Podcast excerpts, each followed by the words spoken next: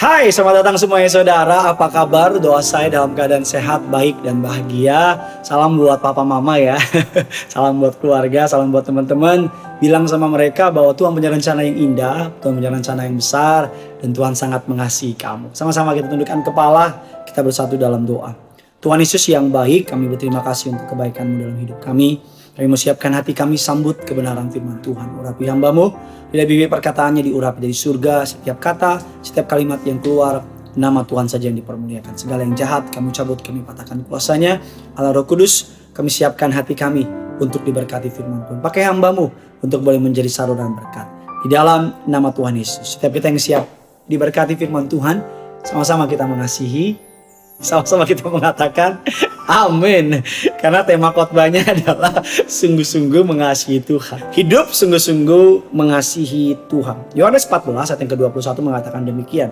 Barang siapa memegang perintahku dan melakukannya, dialah yang mengasihi aku. Dan barang siapa mengasihi aku, ia akan dikasihi oleh Bapakku, dan aku pun akan mengasihi dia dan menyatakan diriku kepadanya. Memegang firman Tuhan artinya memegang perintah Tuhan. Ketika kita mengatakan bahwa kita mengasihi Tuhan, efek dari mengasihi Tuhan adalah mengikuti perintah-perintahnya. Kalau saya sayang sama papa mama saya, apa yang dia minta, saya akan pastikan untuk saya lakukan. Kalau saudara mengasihi pasangan saudara, maka apa yang menjadi kesenangan buat orang tersebut akan kita lakukan. Nah hari ini kita akan belajar, mari kita melatih diri kita untuk mengerjakan, untuk belajar taat pada firman Tuhan hari demi hari. Nah pertanyaannya, Mengapa penting untuk mengasihi Tuhan? Uh, bukankah Tuhan yang mengasihi kita? Kalau Tuhan mengasihi kita pantas pak karena dia lebih maha maha maha maha. Apa efeknya kita mengasihi dia? Apa sih baiknya mengasihi dia sedangkan kita nggak bisa ngasih apa-apa sama dia? Saya pelajari bahwa ketika kita mengasihi Tuhan atau lebih tepatnya dikasihi oleh Tuhan, ketika kita mengasihi Tuhan maka efeknya kita akan dikasihi oleh Bapa di surga. Ayat yang ke-21b tadi mengatakan bahwa ketika saudara dan saya sungguh-sungguh mengasihi Tuhan, maka akan dikasihi oleh Bapakku yang di surga. Yang pertama kita mengatakan efek dari mengasihi Tuhan dengan sungguh-sungguh. Kita mengatakan bahwa Kristus ketika kita mengasihi Kristus dengan sungguh-sungguh, maka kita mengatakan bahwa Bapa will invite you.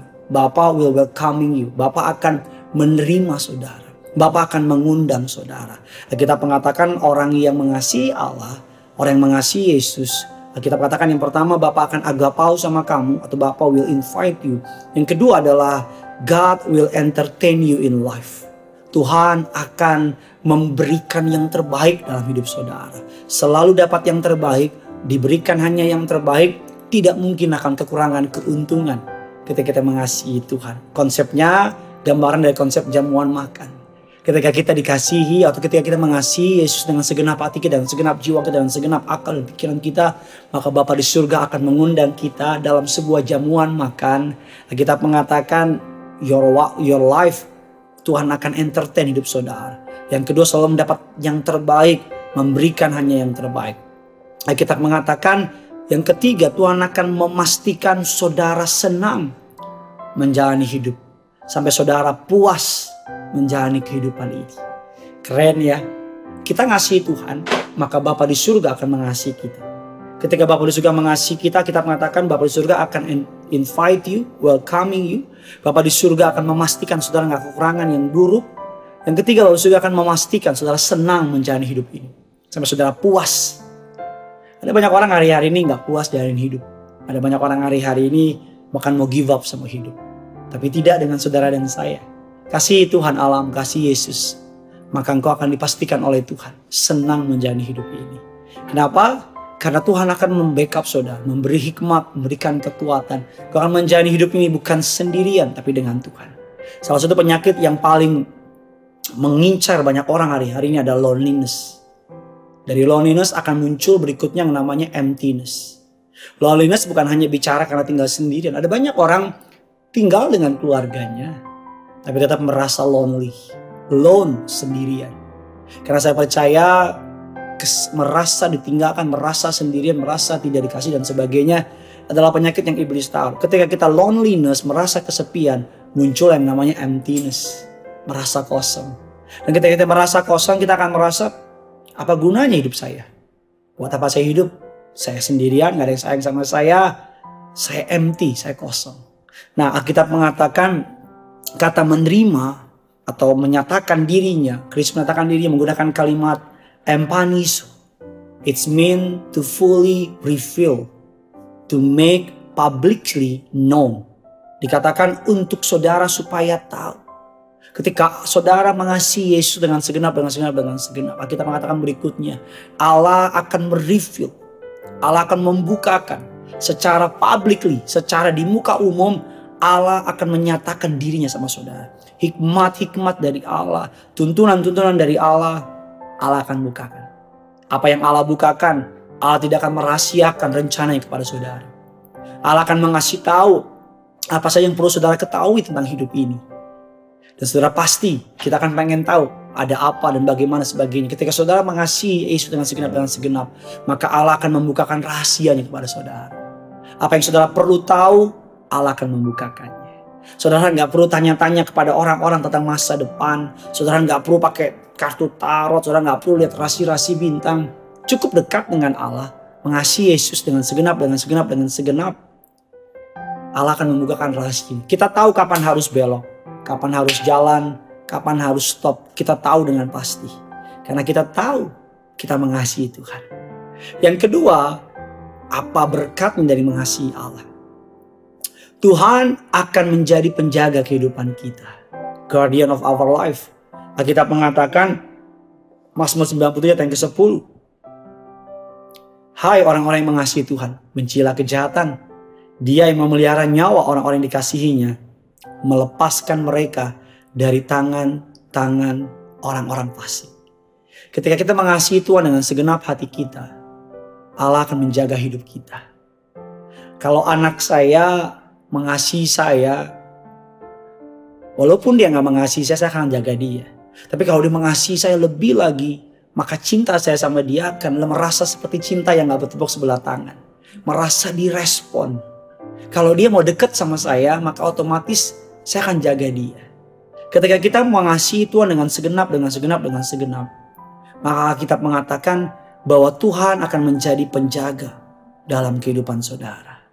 Dia jaga hidupmu. Dia jaga anak-anakmu. Dia jaga keluargamu. Yang ketiga yang terakhir.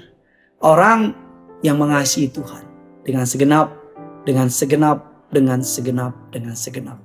Alkitab mengatakan hidupnya akan jauh lebih hati-hati.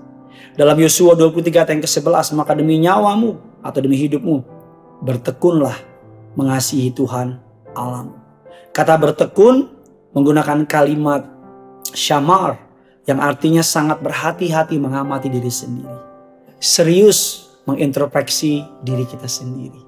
Ada banyak orang ber, sangat berhati-hati mengamati hidup orang lain. Tapi orang yang mengasihi Tuhan dia nggak melihat orang lain dulu, tapi dia lihat dirinya dulu. Dia melihat ke dalam, mengintrospeksi dirinya, maka orang itu akan berhati-hati dalam menjalani kehidupannya. Saya percaya ketika kita mengasihi Tuhan dengan segenap, dengan segenap, dengan segenap, dengan segenap. Maka kita mengatakan tadi yang pertama, Bapa di surga will invite you, welcome you. Dalam konsep jamuan makan. Segala yang terbaik dipastikan akan dapat God will entertain you in life. Tuhan akan menghibur, menyenangkan. Hidup ini akan menyenangkan ketika kita mengasihi Tuhan. Ketika kita mencintai dia dengan sungguh-sungguh hidup ini akan menjadi hidup yang menyenangkan. Bukan berarti nggak ada tantangan. Pasti ada tantangan. Bukan berarti nggak ada tekanan. Pasti ada tekanan. Tapi kita akan menghadapinya dengan kekuatan dari surga. Kita mengatakan yang kedua ketika kita mengasihi Tuhan dengan segenap, dengan segenap, dengan segenap.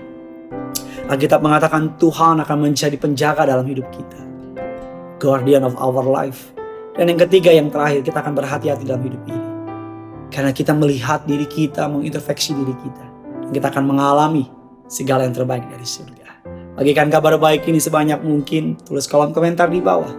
Bagaimana saudara dikasih itu. Dan bagaimana saudara mau mengasihi dia.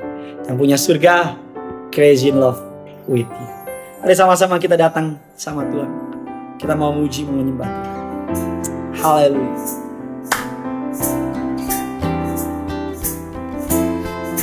Mari sama-sama kita datang sama Tuhan.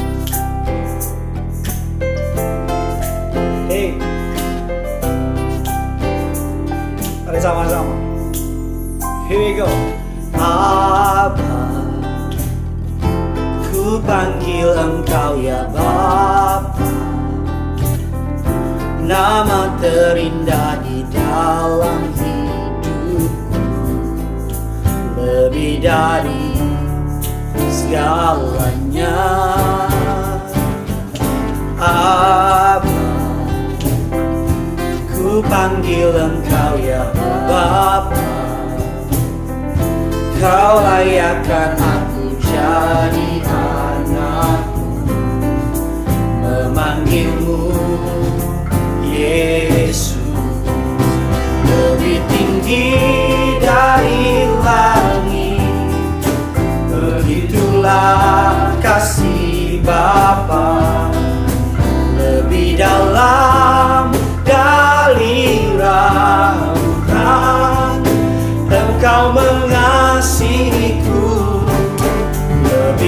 luas dari bumi. Tak terjangkau pikiranku. Semuanya kau sediakan bagiku. Yesus ku cintakan.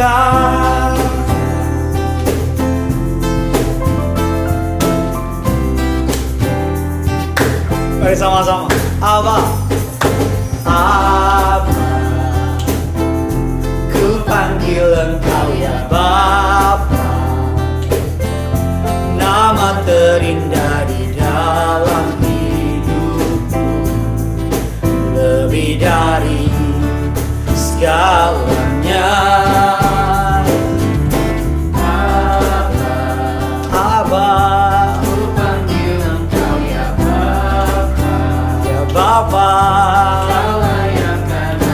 jadi anakmu Memanggilmu Yesus. Lebih tinggi dari langit Begitulah kasih Bapa. Lebih dalam dari lautan Engkau mengasihiku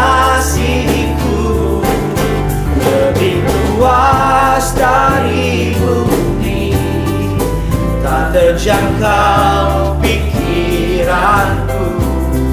Semuanya kau sediakan bagiku. Yesus ku cintakan Lebih tinggi dari langit. Begitulah kasih Bapa. Lebih dalam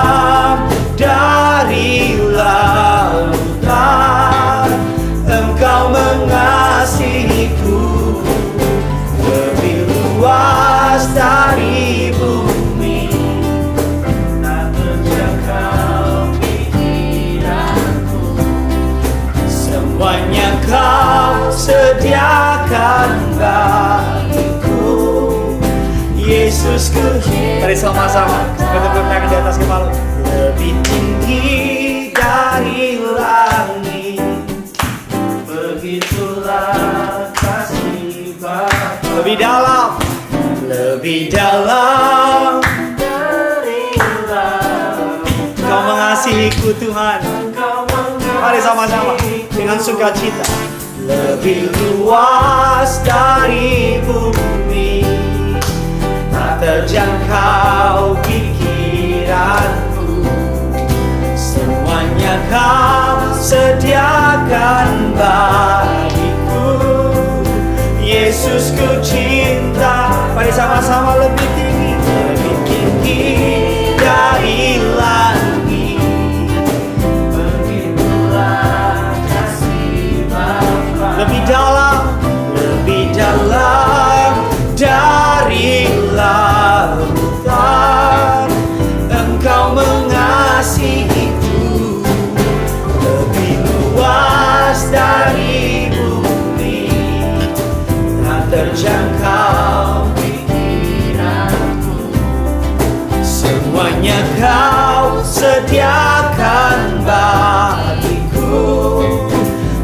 Yesusku cintakan.